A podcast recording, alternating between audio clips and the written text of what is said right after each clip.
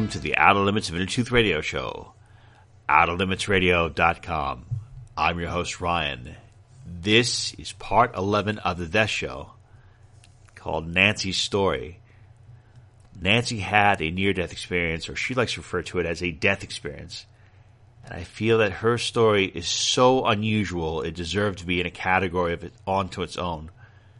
Ever since I've met Nanci, I felt this instinctual desire to protect her and to let people know about her because I feel that her story takes away so much of the fear that we have about life. And everyone can say how wonderful life is, but it can also be terrifying because everyone you know eventually is going to die. And if they die before, you know, your time, how horrifying is that? It's just a terrible, terrible thing to go through. People could say again, wonderful, but it's it's it be very depressing and terrifying. And Nanci's story, I think it presents a lot of light and offers a lot of insight into why things are happening the way they are. Nanci is not just a person, but I consider her a vortex. I consider her an exit door to this reality. I also consider Nanci a, a dear friend. It's an honor to, to know her. And this is the very first interview that we did two years ago. We've had her on our show three different times since then, and I encourage you to listen to all the other interviews. Let us begin tonight's program with Nanci's story. Joining us now is spiritual author Nanci Danison. You can learn more about her by going to her website at backwardsbooks.com. She's author of uh, three books. One of them is called Backwards Returning to Our Source for Answers. Nanci, welcome to the program. Can you please share with our audience your near death experience? Well, Ryan, um, it took all three of those books for me to describe everything that happened to me and everything that I learned in the afterlife. I had what is researchers consider to be a transcendental experience, meaning that it was um, generalized information that I received. There was nothing really specific to my life about it. Okay, so you're saying, did you did you not get a past life review? Did you not get specific messages about um, your purpose here? I did have a life review, and you said past life review, and that reminds oh, me. Oh yeah, I didn't say past life review. No, that was wonderful because uh, during my life review, which you know it was a replay of Nanci's life up until age 43, and to me it was a little bit boring. Been there, done that at the same time, I was regaining my memories of all the other lifetimes I had lived all over the universe. So I got a past life review as well as a life review at the same time. And I found those other lives to be far more interesting. But no, I did not receive any messages specific to my life or my purpose in life. But at okay, the you... end of my near death experience, I accepted the mission to return to this life of Nanci and to share with anyone who would listen uh, everything that I had learned in the afterlife and also so, to experience unconditional love within this lifetime. So, what initially happened to you? How did you have a near death experience? What, what was the uh, trigger behind it? It was an allergic reaction to a local anesthetic. I was in the hospital for uh, breast cancer surgery and okay. the radiologist had to i didn't have a, a lump. Some breast cancers don't form lumps until they're like really really big um, but they show up on mammograms. So the radiologist had to use the mammogram machine and insert a wire uh, into my breast so that the surgeon would know where to cut. And the local anesthetic that she used for that combined with very low blood sugar. I just died uh, after the radiologist Jeez. left and the radiology technician. They left to get the third or fourth or fifth or sixth or seventh set of films developed. And I was sitting there by myself and I just left my body. And the first thing I said was, cool, I didn't know you could do that. do you, so did you you, did you float outside your body, look down your body, and see a tunnel and start going up to the light? Because that's what we've heard. I guess is a common theme. Was that the same thing that happened to you?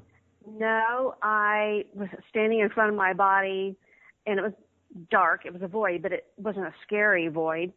And I said to myself, oh, I know what this is. I'm supposed to go into the light. And the moment I thought light, the light came to me and I was in it.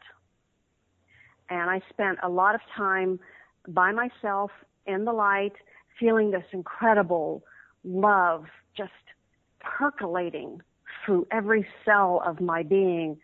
And I was boomeranging love back to the source of this bliss and, and acceptance, just complete and total acceptance of me and everything I'd ever done. And while that was going on, I was getting downloads of information on all kinds of topics um, that seemed to be unrelated. You know, like about time and about science things, about um, mental illness, um, different areas of psychology. So, I don't remember all the different topics. What was the most compelling thing that you downloaded, especially when it at, some of the things that, at this point in the near death experience, the most compelling thing was the information that I am not a human. I'm not a human being. That humans are animals that are indigenous to planet Earth, and that what I am was a is a spiritual being that inhabited the human. And what I was thinking at the time was kind of like Invasion of the Body Snatchers, but it's not. It's not really bad. It's you know what we call soul is our true person, our true personality, our true identity. The human body is just um, a very generous and giving animal that accepts us living inside it. I'm just sorry. Can you please uh, re- just can you please explain a little further? So the human being, are you talking about humanity itself is what a collective soul group, and that they're individuals who are taking on the role of a human being? No. Or something? Is it? How do you... Okay. Um, I while I was in the afterlife, I learned a completely new to me way of looking at God, myself, life, everything. It was a new cosmology. I had grown up in Catholic schools. I had 12 years of Catholic education, six years of Methodist college. And so I had the, you know, the, the Christian viewpoint on everything. While I was in the afterlife, however, I learned that everything I had been taught in school and in my religion was completely wrong. And I was given a new, simpler, far more loving, far more comforting explanation of life.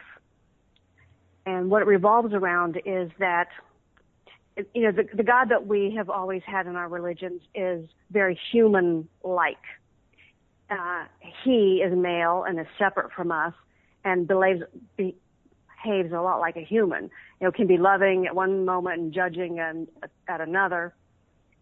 And that God has been created in the image of mankind. The God that I met and merged into was more like an energy field. So I don't even call it God, I call it source. And that energy field, that source, created the universe within its own mind. It's called manifesting.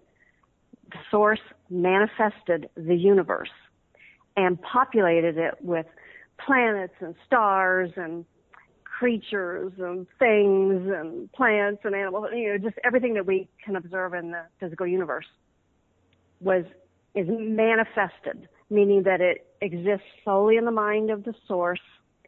And it's very similar to how dreams live in our own minds.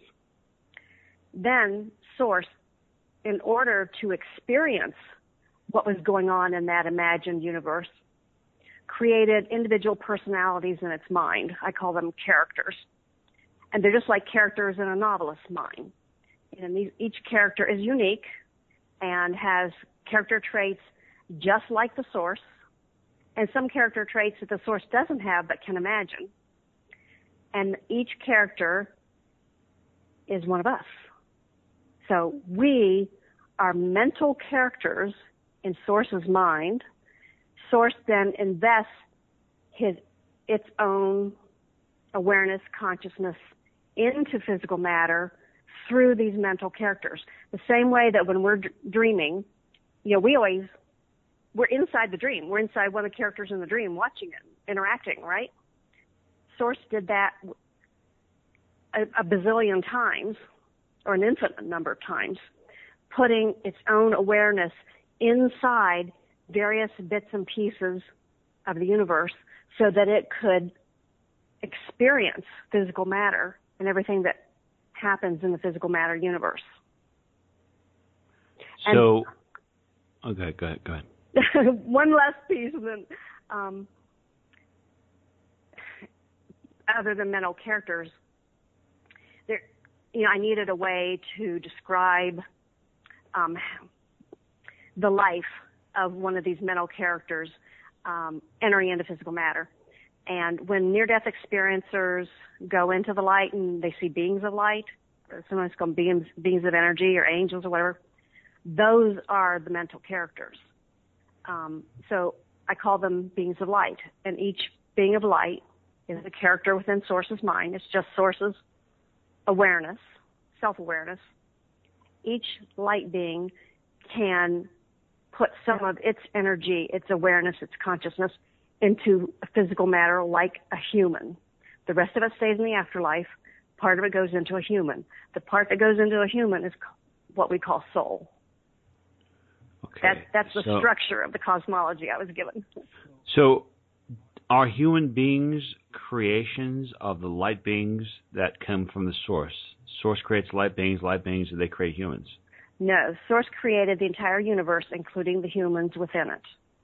Okay. Then it created the light being mental characters within its own mind. And each light being, each one of us, we're all light beings, and the, you know, part of us is inside a human animal. We got to choose where we wanted to incarnate and how and how often and into what. For what purpose? For Source to be able to experience emotionally and intellectually and every other way everything that it could imagine, but couldn't experience directly because of its size and the magnitude of energy that it has. And the fact that some of the things that we experience in human life, Source could never do in a million years. It's just not capable of doing some things, like many of the things that we call evil. Source is not capable of doing that, but it can imagine a mental character that I call a light being who can put part of its awareness inside a human, and that human can do horrific things. Why would it want to do that? Why would it want to experience that? Curiosity, creativity. So, you know what? It just correct me if I'm wrong, but it just seems like all of humanity, all of life is kind of like a tentacle for this source and that we exist for its amusement. Our experiences really have no meaning that we're just there as tentacles to feel out something that the source created. I mean, is that is, is that what you're saying? Truth is truth. I wouldn't call it tentacles so much um, because everything exists solely as a thought in source's mind. All of the universe, all of us, everything that happens. Um, no, I don't believe the universe was and creation was for souls amu- uh, for sources amusement. Um, my understanding of the source as I was merging into it was that before creation, it was alone and it had explored everything that it could explore about itself. Can you and pause for a second? What else? What? Did, how did it? What did it explore about itself? explored its intellectual abilities, uh, its curiosity. Um, I don't really remember that much about what it was like to be source before creation. You know, okay. some, some parts of what I experienced in the afterlife I remember a lot about, and some parts I don't remember much at all. And but was, did you, sorry, did you sense that source was the only thing that it could fathom was that it actually existed? Or were there other sources that were out there? I couldn't tell. I got the impression that perhaps there were other entities like our source, or maybe that our source was part of a larger entity. I couldn't tell whether it didn't know, or it was too complicated for me to understand, or I'm not remembering it right. So I'm not sure about that, but I am sure that this, and I, I experienced being source. I remember being source before creation and feeling I guess what a human would call lonely. And so Source created this universe, and it's one of many. This is not the only universe it's ever created. There will be others after this one collapses. But it created universes in order to imagine what it would be like to have someone to interact with. And it has the ability to give amnesia. It can create these mental characters and give them amnesia so that they don't know that they're really just source. Just like with our dream characters. You know, we have dream characters. They don't know that they're just us sleeping beings, you know, thinking about them. Um, so, and then source learns what it's like to have interactions and to learn things and to explore and to be surprised and to love and to create and to have someone to love. During this period of time when you're engaging with Source, do you understand why people kept on reincarnating? Was there a specific purpose behind what seemed to be a, a, a internal cycle of reincarnation? Yes. Um, we there are three different reasons why we light beings, souls, um, incarnate into physical matter. Um, when we first enter the incarnation phase of eternal life, we are most likely going to study a topic that we have chosen, something that is unique to the creature that we're inhabiting.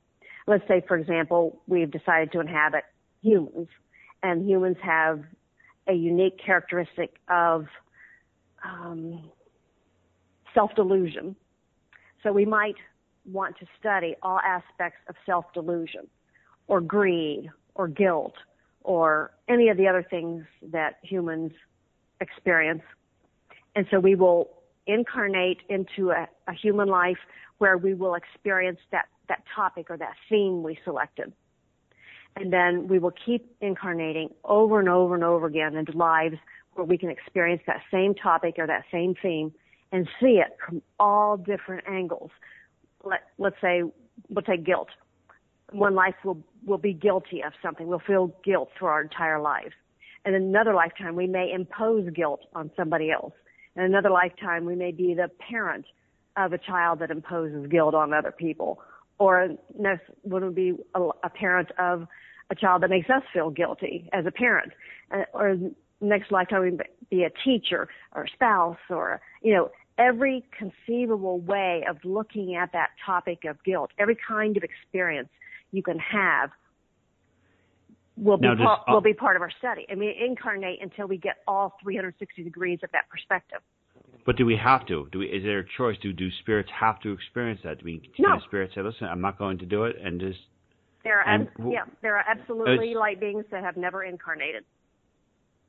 Well, can say for example, you know, you want to experience the physical, but you don't want to experience the pain. If can you come down and specifically do that? And what's the difference if a spirit goes through that and doesn't go through that? Does it, does it make the spirit who goes through the pain more evolved or higher evolved? No, you can't be any more evolved than being part of Source.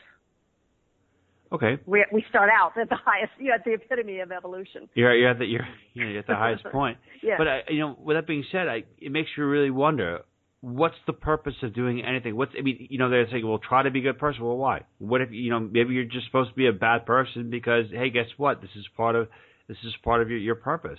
You know, what's the point of what's the point of going um, towards the light or going away from the light?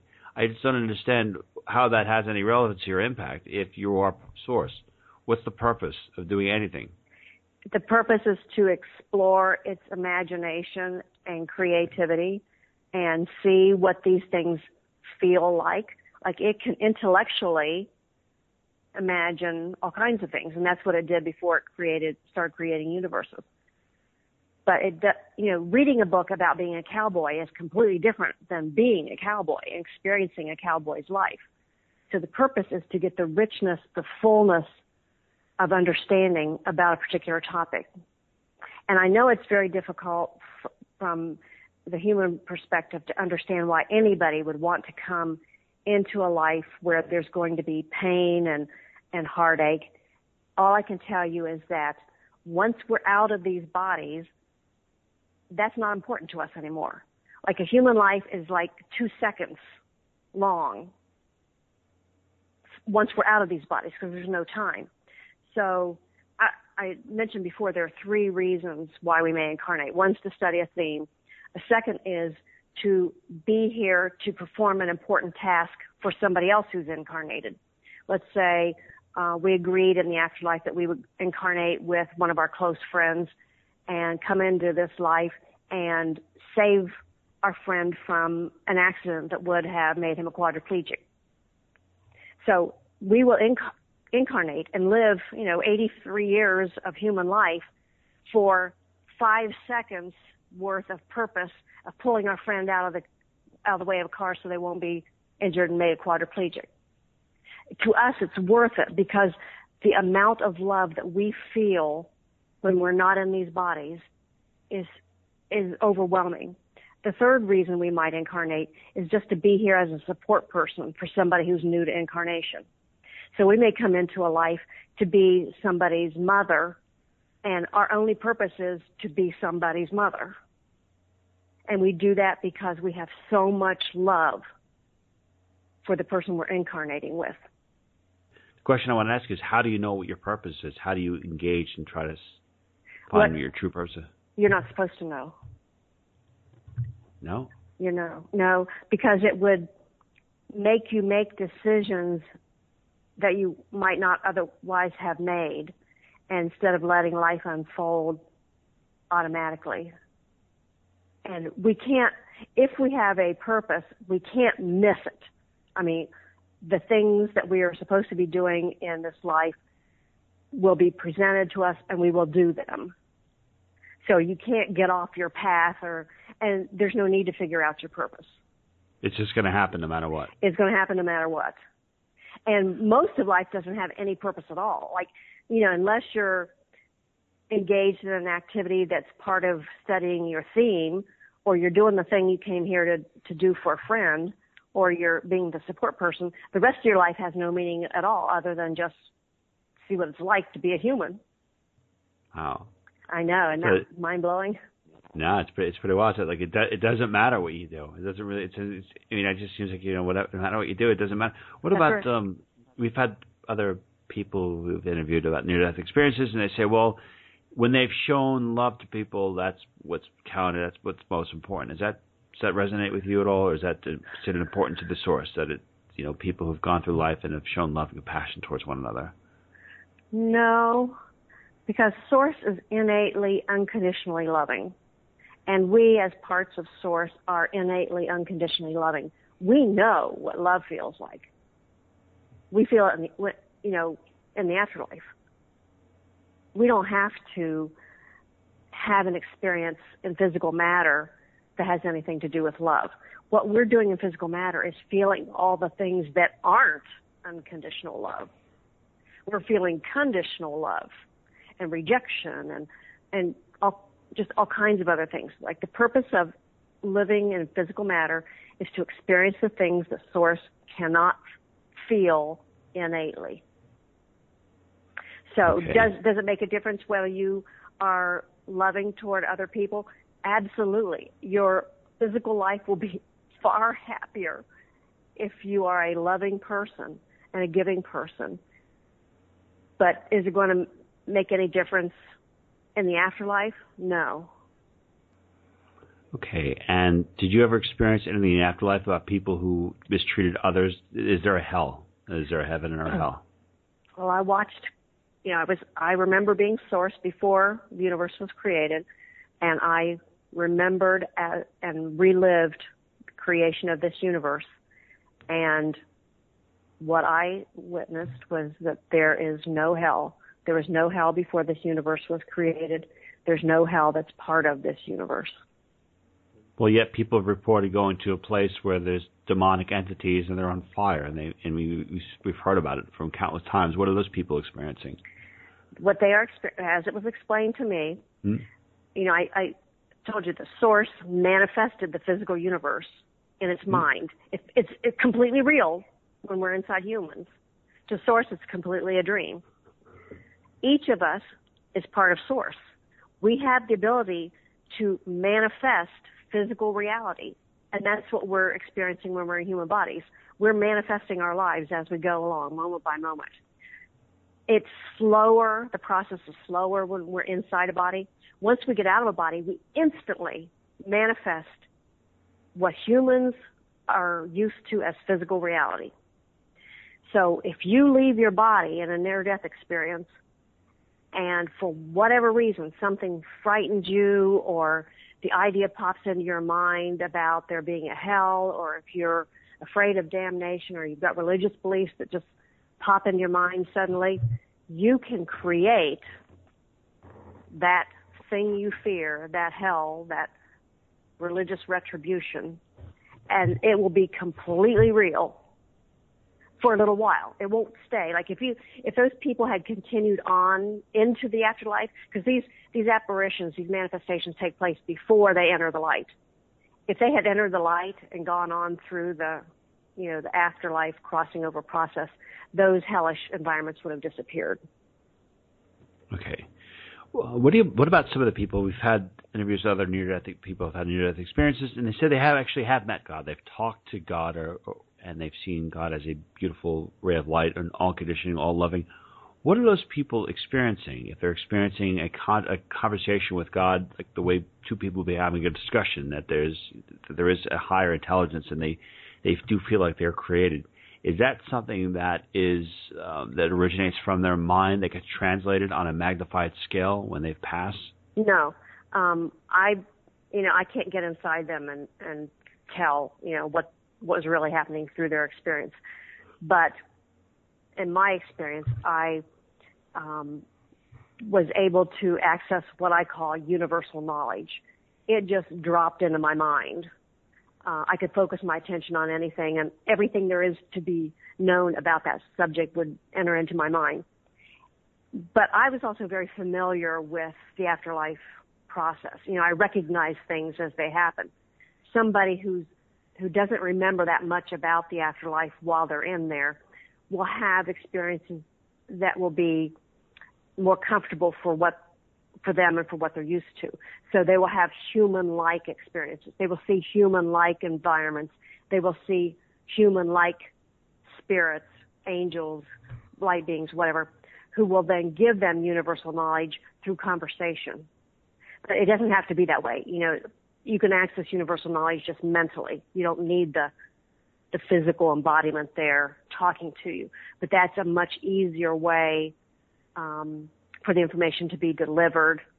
Um, if if you don't if you don't like automatically understand what's going on and know where you are and what to do, like I did. Okay, when somebody, a human being, calls out to God what exactly is happening in that situation? Because if source is all things, how does is that a piece of source calling upon source to, to help itself out? I'm kind of curious how that whole thing works. Yeah, you're praying, you're praying to yourself.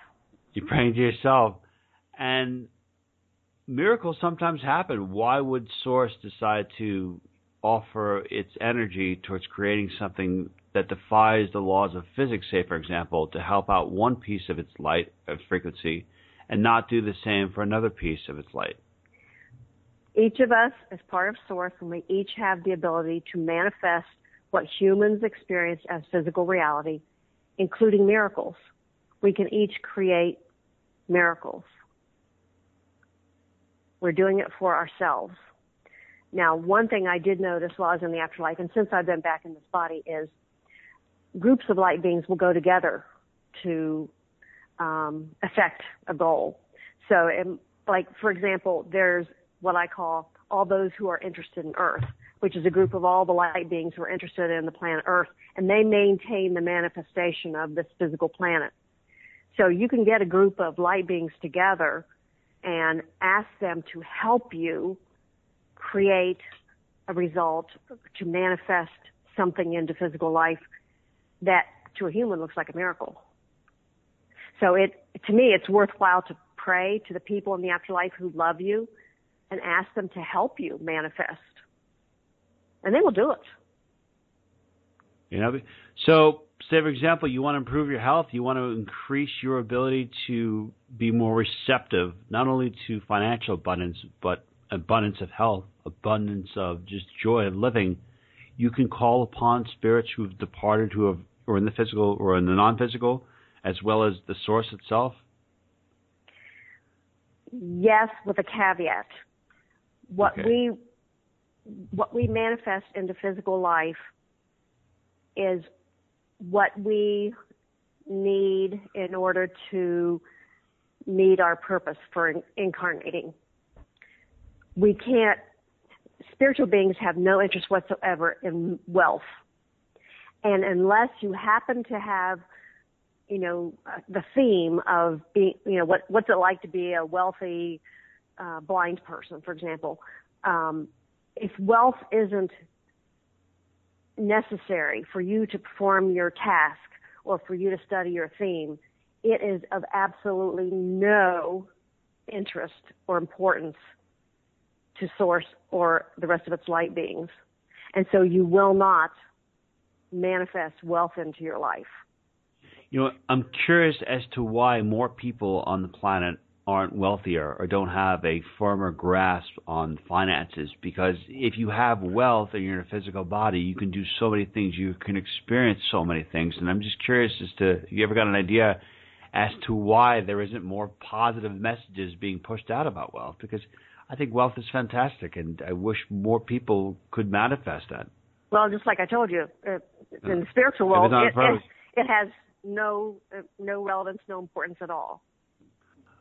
Did you perceive other galaxies that were not based in physical? Did you perceive other types of existences or dimensions where the existence was not based in one, where one had to take on a physical body or take on something physical in order to exist? No, no, I, I didn't learn anything about anything like that. Okay. So, as far as human beings go, do we just keep on going and keep on reincarnating and experiencing this? And say, for example, we experience all there is to know. At what point do we stop? And I guess there's another part to this question. If we're all source, wouldn't everyone pretty much be on the same projected path? Wouldn't if evolution was going to stop at one particular point, would that be because all of all of humanity has has stopped? And I'm, I'm asking this because it would seem that some souls would progress faster than others, or have a greater interest in evolving faster than others. But if source is source, and we are all one, at what point does the one, the source, say, "Okay, we're done with this. Let's move on to the next one"? And also, the souls that have been more progressive in their evolution, what happens to them when they're waiting for the rest of humanity or the rest of the souls to kind of catch up? Okay, if I if I could remember everything you just said, it was just so wonderful. That's a long question. but I wish I had it in writing so I could look at it in pieces. Um, I did learn in the afterlife that we incarnate at our own choice. We can start it anytime. We can suspend it temporarily anytime. We can stop at any time. We do not have to incarnate. It's completely the individual character, light being within Source's mind choice. Reincarnation is a stage of the afterlife. It takes place in the stage of eternal life that we call heaven. It's where near death experiencers visit when they have near death experiences. After we've completed the incarnation phase of eternal life, we leave that behind. We leave that quote heaven close quote behind and move into the next phase of eternal life, which I did. And in that phase of eternal life, we no longer even think of ourselves as beings. We exist solely as mental energy. And we have the ability to literally merge our energy into the energy of other light beings and experience their eternal life as well as all the physical lives they've ever lived. And we can experience those lives as though we are them or as though we are us looking out through somebody else's eyes. And so I spent quite a bit of time in my afterlife experience doing that, merging in. I had five light being friends my eternal friends that, that I met there. And I merged into each one of them one at a time and lived various pieces and parts of the physical lives that they had lived. And then I merged into like two of them at a time and three of them at a time and five of them at a time. And I was, it was my understanding while I was doing this that I had to get used to what it was like to feel like part of a merged body of energy before I could move into the next phase of eternal life, which is awakening as source, merging into the source's main ball of energy, for lack of a better term. And I did that. I started moving through, you know, there's no real words for it. Let's call it an aura or a corona or layers of energy where I awakened more and more and remembered more and more. And I, that's when I saw creation. And it's when I remembered being source before I created the, the, the universe. And I got better explanations of all the things I'd learned earlier in my afterlife experience. And I became aware that I have never been separate. I have always been source, I have never been alone. I've always been loved. It was all an illusion that I chose and that I love myself so much that I was willing to allow myself to have amnesia and to have these experiences. And part of the the benefit of having all these physical experiences is the richness of comparison. When you are innately, unconditionally loving, you can't really appreciate how truly magnificent that feeling is unless you've experienced rejection.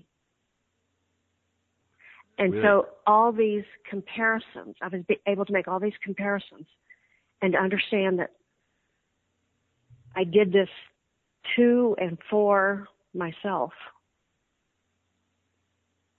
And it was right after that point that I, I said to myself, well, why didn't anybody tell me this before? You know, I mean, I'm not a stupid person. I could have understood all this. You know, why did my religion feed me this whole big line of, of, you know, religious tenets that none of which appeared to be true? And I was angry. And I said, well, you know, if I'd known this stuff, I would have lived Nanci's life a whole lot differently.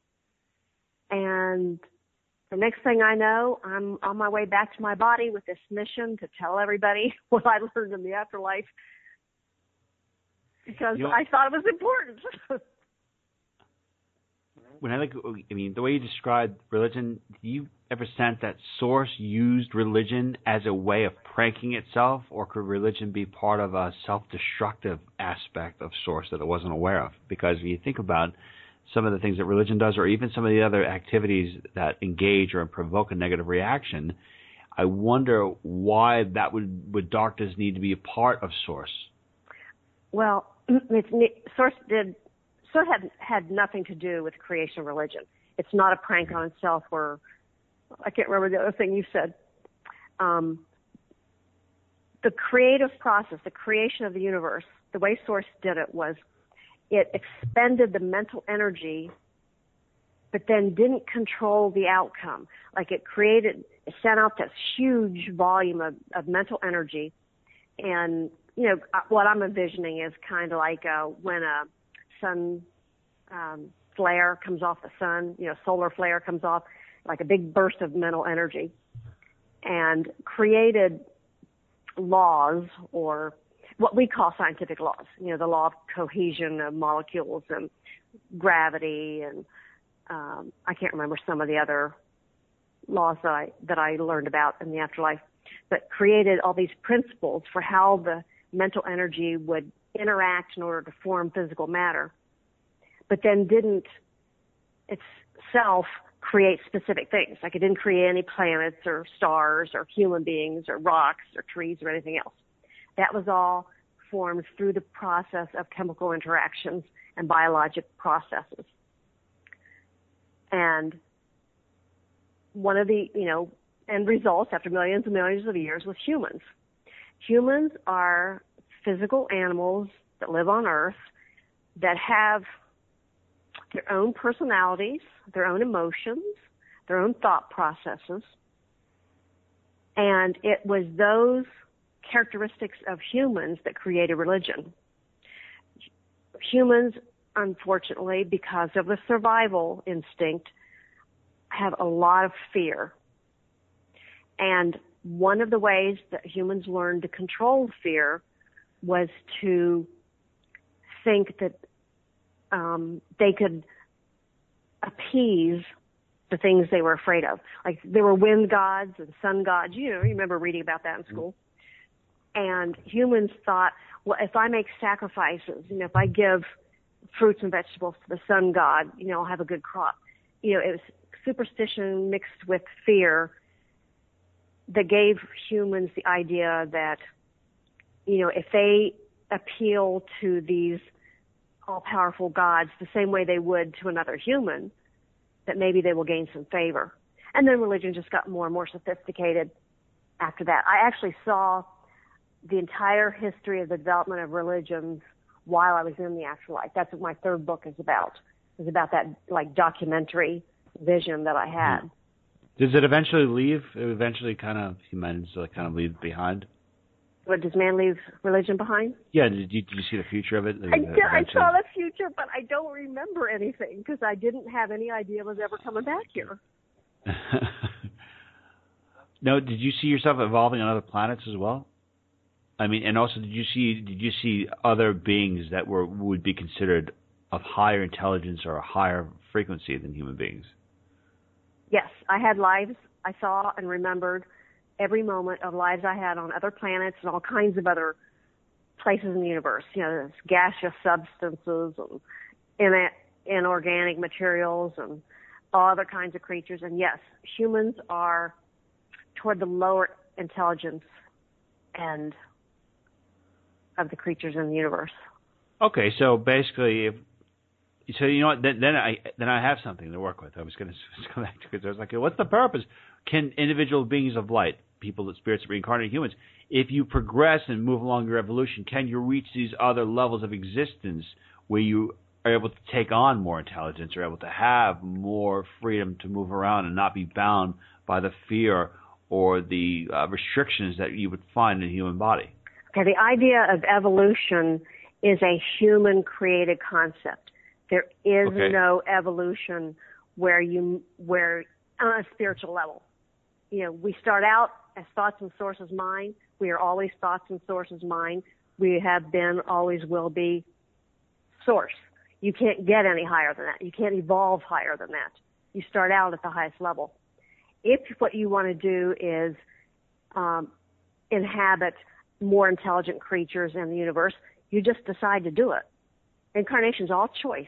You don't have to successfully master being in a tree before you can be uh, in a human. You don't have to successfully master being in a human before you can be in a much more intelligent creature in another part of the universe. You just you just incarnate into whatever you want. So, if you have all this freedom and choice, can a uh, individual human or spirit change things and actually reverse time and actually go back in time to change things? I think this is something that people have talked about, saying, you know, if I can only go back in time and do things, or luckily change things.